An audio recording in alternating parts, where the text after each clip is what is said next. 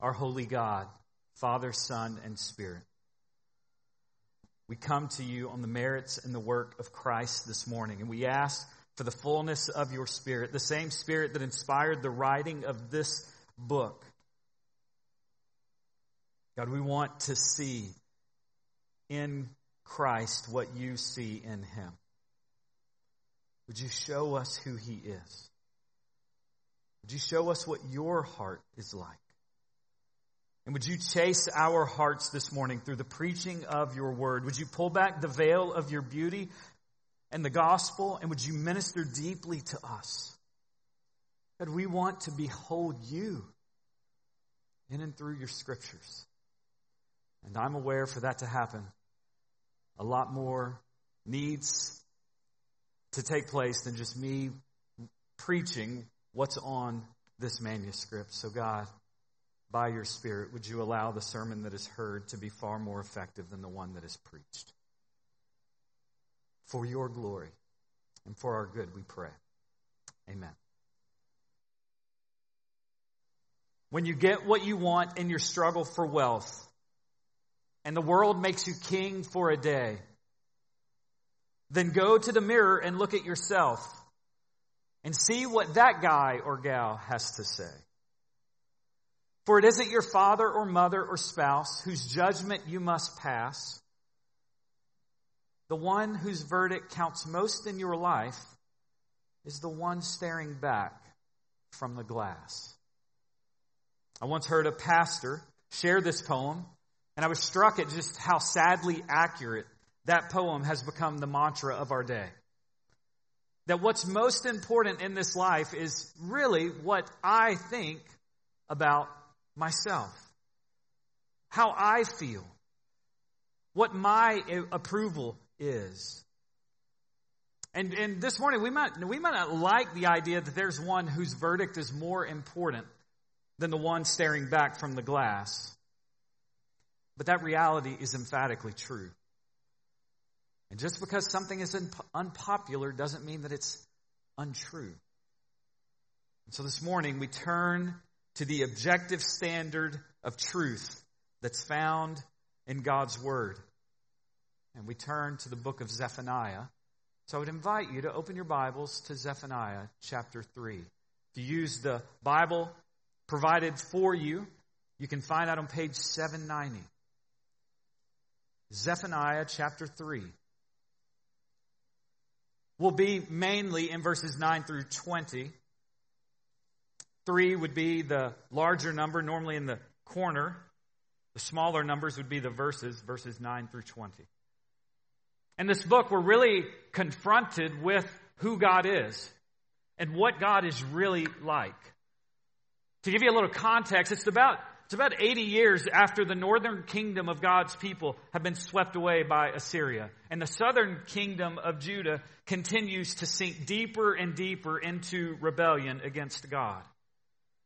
And as they're sliding further along against God's good design, the Lord in kindness raises up a king, a good king, King Josiah. You can read about this king in 2 Kings chapters 22 and 23.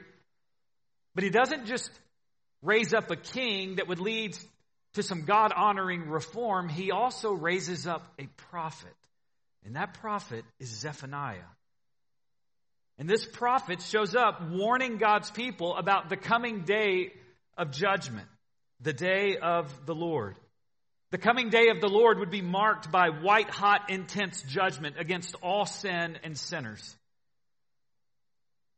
It would be unthinkable how ruinous this day would be for sinners. And yet, like a double edged sword, it would also be unthinkable how, glorious, how gloriously marvelous the day of the Lord will be for those that are in God. This one, this one whose verdict counts most, more than the one that stares back at us from the glass, this one is Yahweh the covenant faithful God who made a people where there was no people.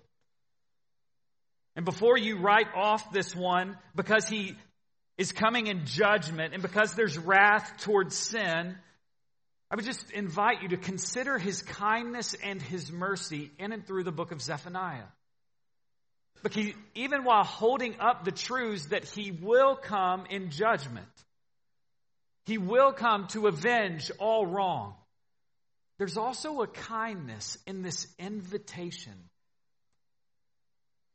to repent, to come out of sin, and to come know this God not on the basis of his judgment, but on the basis of his mercy and his grace.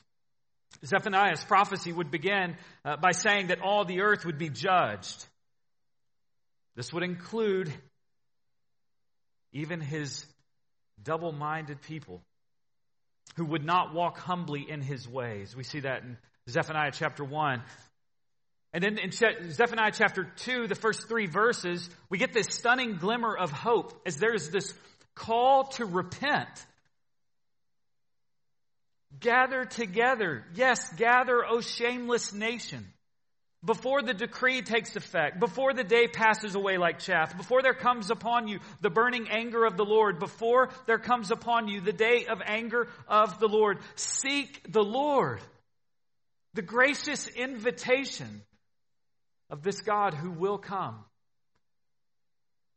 is to seek Him, to come out away from sin. And so, if the news goes bad to good, the rest of chapter 2, the beginning of chapter 3 goes back to bad, and we begin to see just how bad this news is. We read of the terrifying judgment against the godless nations that are surrounding the people of God. And before God's people could begin to gloat over the fact that God would give them what they deserve. There's one more indictment on his people in chapter 3, verses 1 through 8. Until this point, this heavy, intense book, focusing on God's righteous judgments against the wicked, it has, it's this dark backdrop with three verses.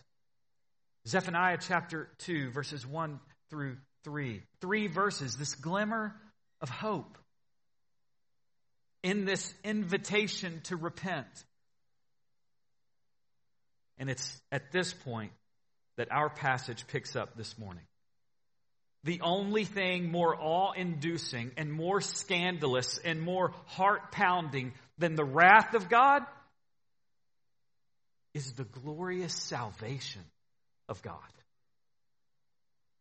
If we understand this right, uh, rightly, we will be just as, if not more, overwhelmed by the sheer ferocity of God's mercy, not just of His wrath, of His salvation and His love. There is a glorious future for those who have taken refuge in God's provision on that day of the Lord. And so the aim for the original hearers is the same aim for us this morning that as we would hear about this gloriously stunning salvation of God, that we would long for Him. That our souls would be arrested. That we would want more of this God, willing to forsake all sin to lay hold of Him. Verse 8 is the summons to wait on the day of the Lord. And then in and nothing short of a torrential downfall of this glorious waterfall of the streams of salvation of God, Zephaniah gives seven jaw dropping, I can't, I can't, I did this this weekend, seven jaw dropping truths of God's salvation that will be found on the great day of the Lord. And so this is what I want to do this morning. I want to just sort of take each of us and imagine the most powerful waterfall that you can imagine. And just imagine we can suspend reality that we could go stand under it. This morning, I just want us to stand under the waterfall of the riches that flow from the salvation that's found in God. I want us to be immersed in it. And so, what we'll do is we'll briefly touch most of these seven. We'll drill down into one or two of them seven glorious truths about this merciful and gracious God and the salvation he brings. Number one, God will restore his people. He will restore his people. We see this in verses 9 and 10. Listen to the word of the Lord. For at that time I will change the speech of the peoples to a pure speech, that all of them may call upon the name of the Lord and serve him with one accord. From beyond the rivers of Cush, my worshippers, the daughters of the dispersed ones, shall bring my offering. And so Zephaniah begins by addressing a people whose lips had disqualified them from serving the Lord. If you go back to Zephaniah chapter 1, verse 5, verse 9, verse 12, will be much like what other prophets would say. It's not that these people were walking around just cussing, just sort of, ah, they're a foul language people. No, it's that these people were walking around and with lips professing praise to God, all the while their hearts being far from Him. And so the fact that they had impure lips was really a reflection of the, care, the condition of their heart. They had impure hearts. God will restore pure speech to these people, meaning that God will bring a cleansing to this people. This purification envisions a repentance that's being accomplished in the hearts of God's people. God would pour out His grace. And the response then would be not just that we would have pure hearts and now we don't say things we don't really mean, but no, what's verse 9 say? That we would then, with these lips, call rightly on the name of the Lord. Friends, just a reminder, even at the outset of this, that God's grace is big enough to deal with your sin problem.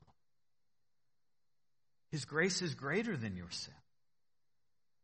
And these people respond not only in calling on his name rightly, but in serving him. They are saved so that they may call on the name of the Lord and serve him. They are saved so that they may worship him. So too are we, Christian brothers and sisters. God changes hearts so that we would rightly enjoy Him. God changes hearts so that we would rightly honor and worship Him.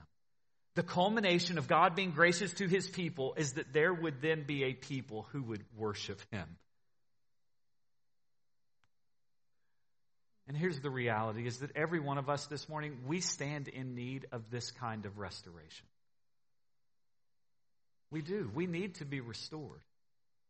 Not merely because we've got foul language not merely because we've got a bad habit, but because our hearts are impure, fundamentally broken, unable and undesirous even to honor the God to whom we are accountable, for whom we've been created. Deep down, we feel dirty and we know that we can't be among this God who is so different and so holy. And it's why some of us avoid conversations about God.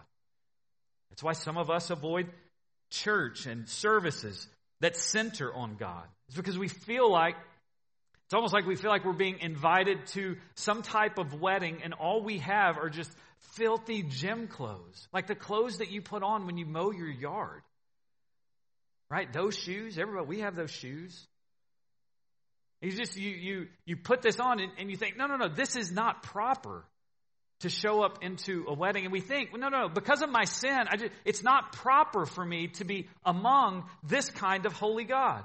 And the message of the Christian faith is not, hey, guess what? It doesn't really matter. He loves anyway. No, the message of the Christian faith is that your garments are far more filthy than you could ever imagine. And yet, in unfathomable grace and mercy, God's love is more amazing than you could ever imagine. He has made a way for really rotten and broken people to stand right before God, a really guilty people to be acquitted before God. He has made a way for us to, to really lose the impurity in our hearts He's going to change the spiritual condition of his people, and he's going to do it by purifying a people. And perhaps the question that you're thinking is how in the world is God going to be merciful to some people and restore them when his justice calls for just punishment because of sin? And that answer is, uh, is not fully given in the Old Testament, though all of the Old Testament is this snowball of anticipation for that answer. And as soon as the New Testament opens, we are met with that answer. God's justice and mercy resolve only in the life and death and resurrection of Jesus the Christ. His blood cleanses you and I from our sin, and it is the only things that can make impure hearts like ours clean. It is the only thing that can bring unrighteous people into a standing before a righteous God. And he does that through the giving of his son. And Jesus comes and he lives a life of perfect righteousness. So it's not just, man, I've got a sin problem. No, no, we've also got a deficit of righteousness problem. And Jesus comes and he lives that life that is perfectly righteous. And then he dies on the cross as a substitute. He becomes sin. He doesn't become a sinner. He becomes sin for us that we might then become the righteousness of God. He washes us clean. He takes our sin stained clothing upon himself at the cross, absorbing the wrath of God justly earned by sinners. And all who bow their knee in submission to Him, He graciously doesn't just leave them naked, puts on His righteous robes. The great exchange, He takes my sin. I receive His righteousness because of the work on the cross.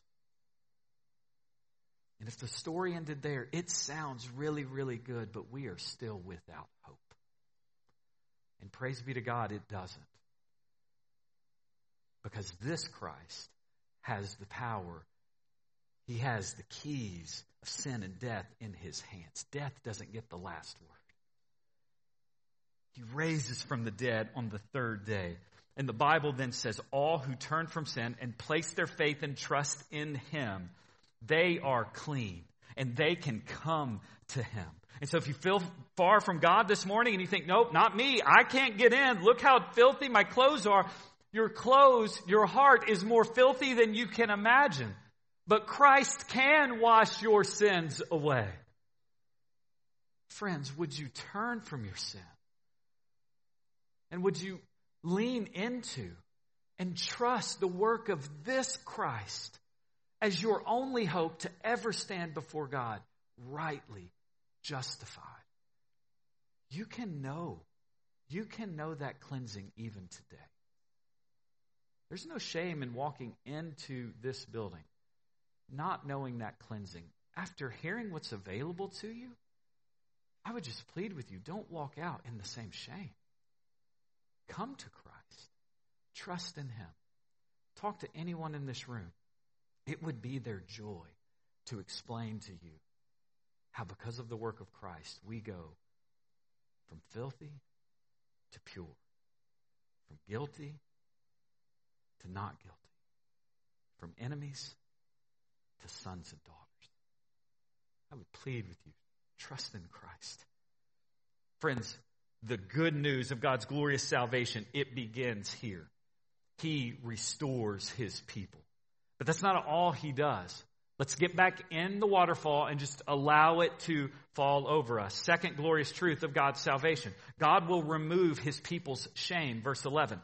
And on that day you shall not be put to shame because the deeds of uh, the deeds by which you have rebelled against me. For then I will remove from your midst your proudly exultant ones, and you shall no longer be haughty in my holy mountain. And so God's people have earned this badge of shame because of how they have dealt, the, uh, treated the one true triune God. And each of us who have received the sin nature that's been passed down one generation to another since Adam and Eve, we too have earned that badge of shame. God says here that He's going to eliminate the proud from among His people, and He's going to keep a humble and lowly people. And just to be sure, if you are willing to go low and to admit your need, then you are qualified to be among the humble. But if you are going to insist that you don't need a God like that because you're good enough, the warning of Zephaniah chapter 3, verse 11, is that you will not be among his people who receive his salvation. God's people then and God's people today feel embarrassed and defiled because of our sin. But if we will take refuge in God through the provision of God in and through the work of Christ, then shame isn't the last and final word for us. Think about Jesus. Jesus constantly moved towards those throughout his ministry that were filled with shame.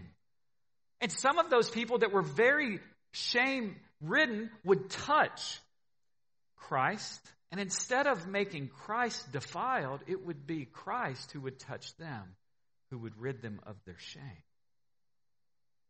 How does God remove our shame? We see this in the cross. He's identified with a shameful people by suffering a most shameful death.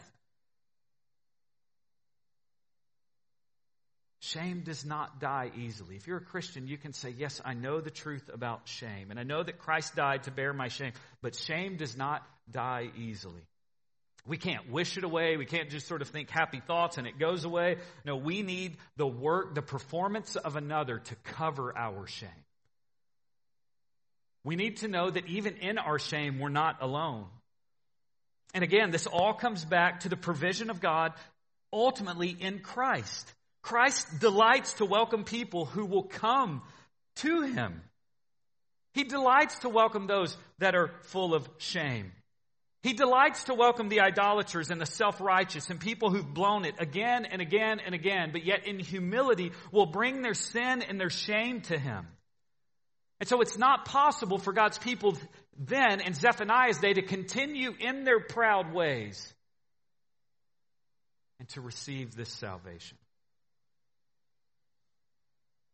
No. Jesus says, Come to me. I'm the one who welcomes people like you, covered in shame. And I have borne your shame so that you would know that I am well pleased with you. Are you mired in shame this morning? In Christ, there's no shame to be mired in. He bore it all. And so, how is it that God is going to remove shame from his people? Christ is the way that he does it. Third glorious reality of God's stunning salvation, verse 12 God will be refuge for his people. God will be refuge for his people. Listen to verse 12. But I will leave in your midst a people humble and lowly. They shall seek refuge in the name of the Lord. So not only is God going to remove the proud from among his people, he's also going to leave a remnant, this small number of lowly and humble people. And let's just be clear. Humility isn't being quiet in the presence of many people when you really think highly of yourself. Humility is not self-restraint. Humility isn't taking sides with God against your sin only. It's also taking sides with God against your best deeds. It's a confession. Humility is this confession that says, I need a righteousness that's outside of me. Nothing I can do will earn me standing with God from within. And because they're lowly and humble, then they're able to find refuge because they're willing to find it in the Lord. I wonder this morning are you actively taking refuge in your God? God must bring about this humiliation of the proud. He must do this. And he must do to those who love their sin what Christ endured on the cross.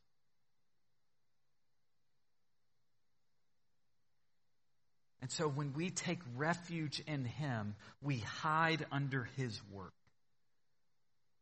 That's a major distinctive of the people of God.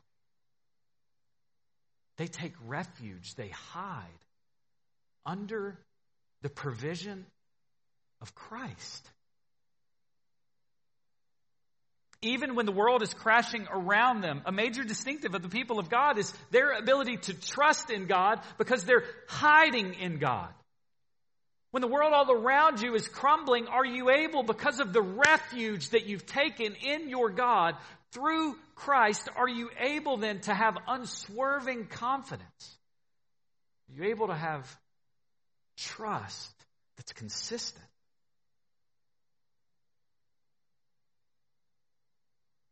there is a refuge to be found.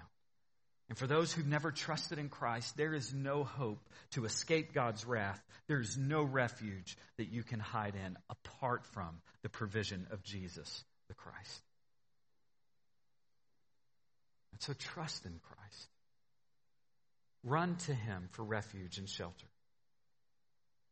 And for those of us who do follow Christ, this just helps us understand the glorious work of Christ. He has provided a safe covering from God's righteous anger. Therefore, we are free now to experience the good pleasures of our God. Fourth stunning reality of this overwhelming salvation is that God will give his people rest. God will give his people rest, verse 13. I'm just going to keep going. I, there's a lot here. Nathan has joked with me that I preach too long. I'm going to jump to number five, and then I'm going to jump to number six, and we'll land the plane there. So God will give his people rest, verse 13. I just want to say, are you able to rest in Christ?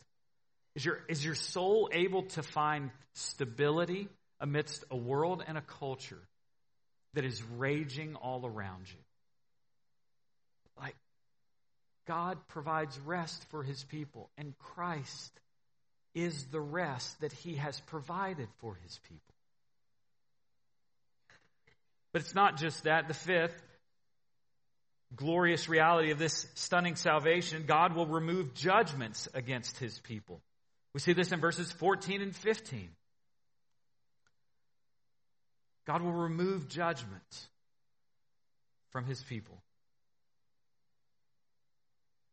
There is an ability for his people to be able to rejoice because God has removed their offense against him. He's not just turned and looked away, he has dealt with it. And that brings us then to number six. God will rejoice over his people. He will rejoice over his people. We see this in verses 16 and 17. On that day it shall be said to Jerusalem, Fear not, O Zion. Let not your hands grow weak. The Lord your God is in your midst, a mighty one who will save. He will rejoice over you with gladness. He will quiet you by his love. He will exult over you with loud singing. When you are frightened, it is not uncommon then for our hands, for our bodies to grow weak. But when God is ever present and God is in control and God is our refuge, we don't have to experience the weakness. No, this previously weakened nation in the presence of the mighty God himself, they don't lose heart. They don't cower in fear. They don't have to flee from danger because God has already provided safety from danger. And if, if the breathtaking beauty of this passage hasn't already been clear about what you have been given in and through, or if you're not a Christian, what is offered in and through the salvation of this God, these two verses are meant to take your breath away. God is for them. God is with them and God is celebrating over them. He is a warrior among them. He's not attacking them, but he's a warrior bringing them his grace. He's a warrior who has saved them. What a picture this is. He is a warrior, but he's also this loving father who's rejoicing over his children. Like God is so often. I, I meet with members of our church and I have conversations with people And I think oftentimes people think, yes, I'm a Christian, but I think God is generally just displeased with me. And so I would ask you, how do you think God is with you this morning? Is he pleased with you? Is he displeased with you? And if you would say, I think he's displeased with me, is that because of how you feel? Is it because of the week that you had and the number of days you missed the time alone in the Word?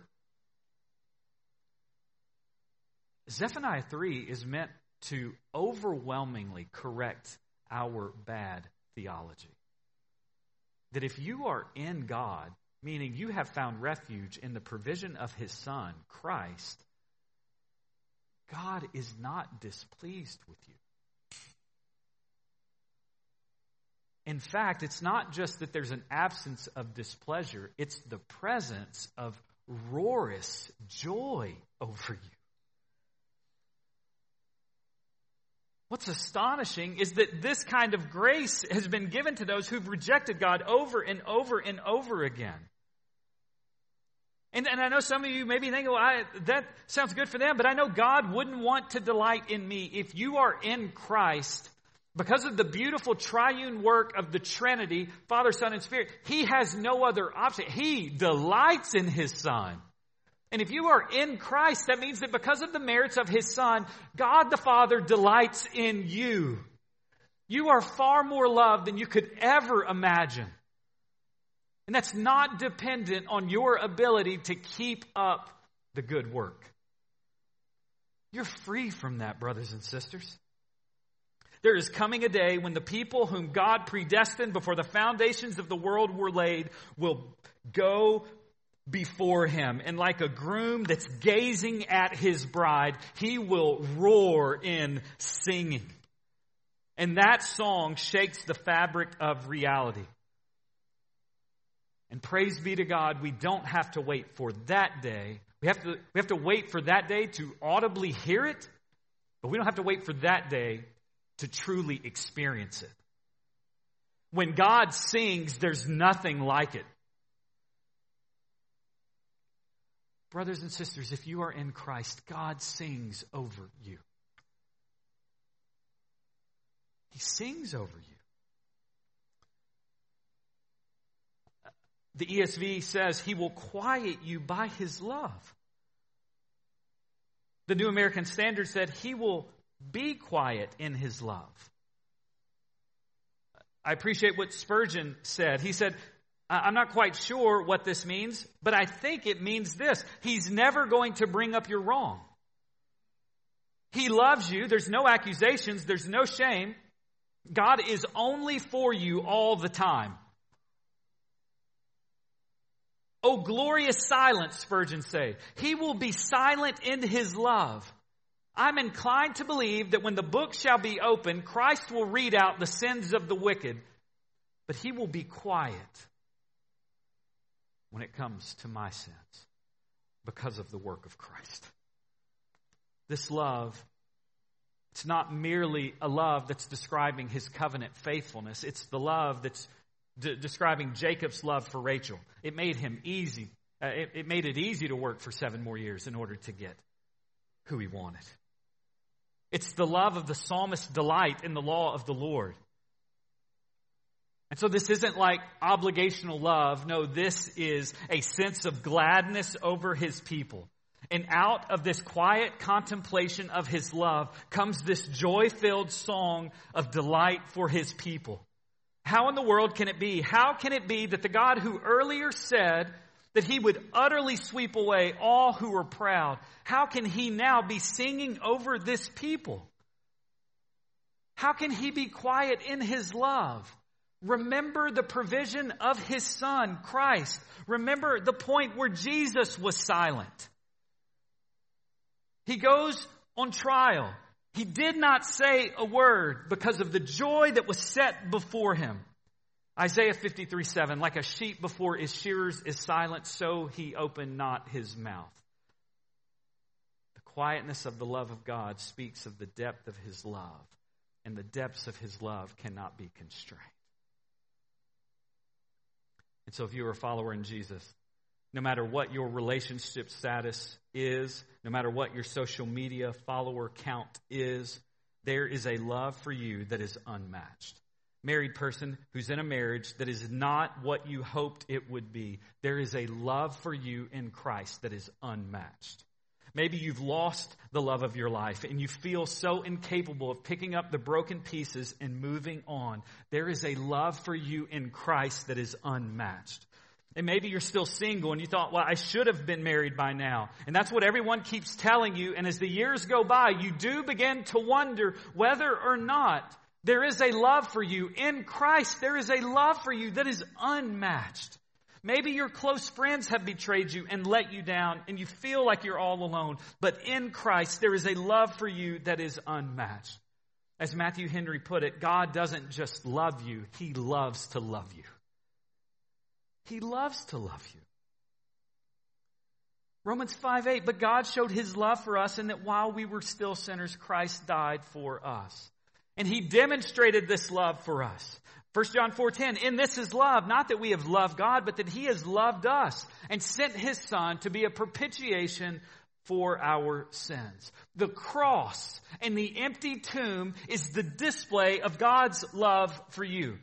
And if you have run to the cross and the empty tomb as your hope to be found right before this holy God, then God sings over you. He delights in you. And so the confirmation of God's love for you is not how well your current circumstances are going. No, the surety of His love is found at the cross and in the empty tomb. And so don't look at your trial, don't look at the tragedies of your life and question the love of God. Look at the cross and know the depths of His love for you. And Zephaniah says that he will gather these humble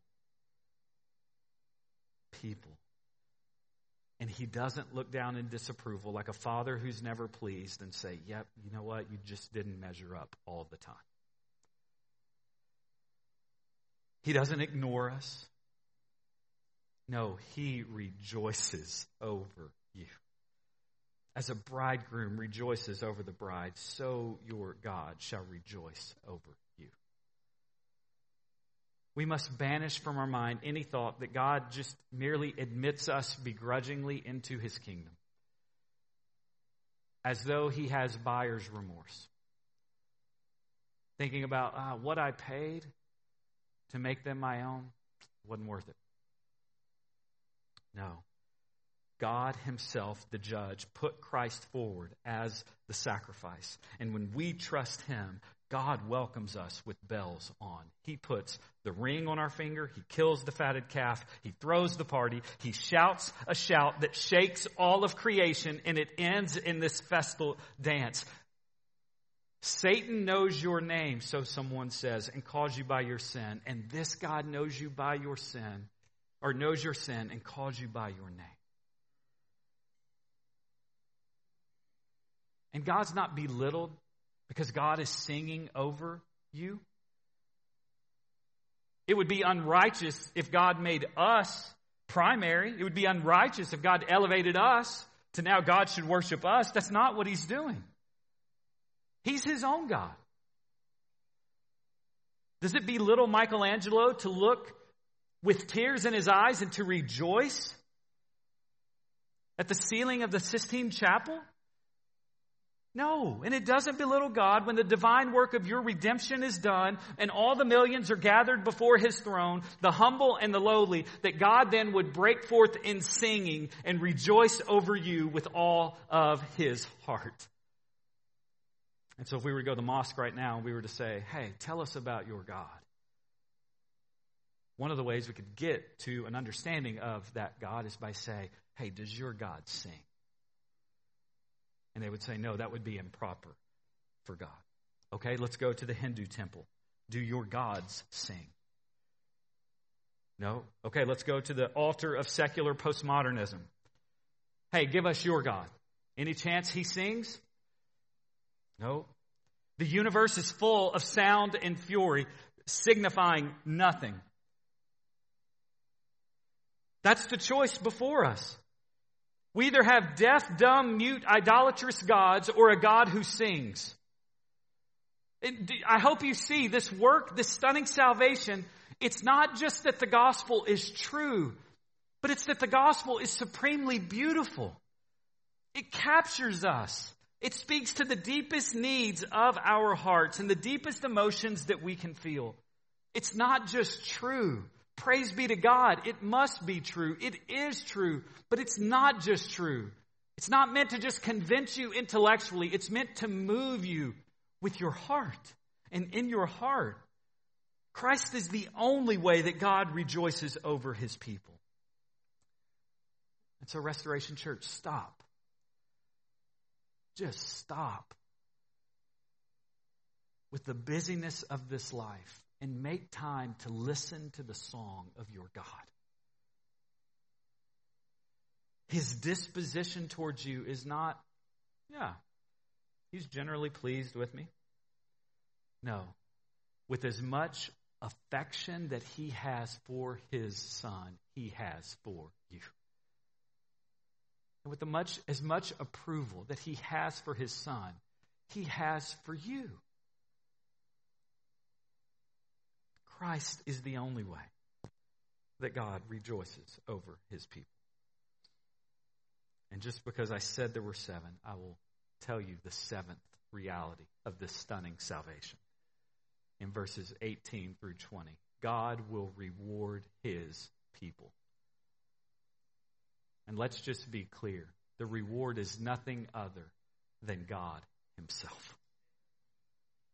Because of this salvation, there's not only restoration that's possible. There's not only shame that's removed. There's not only a refuge to hide in. There's not only a rest to experience. There's not only judgments that are gone. There's, it's not only God is rejoicing over us. No, it all culminates in the fact that we get God.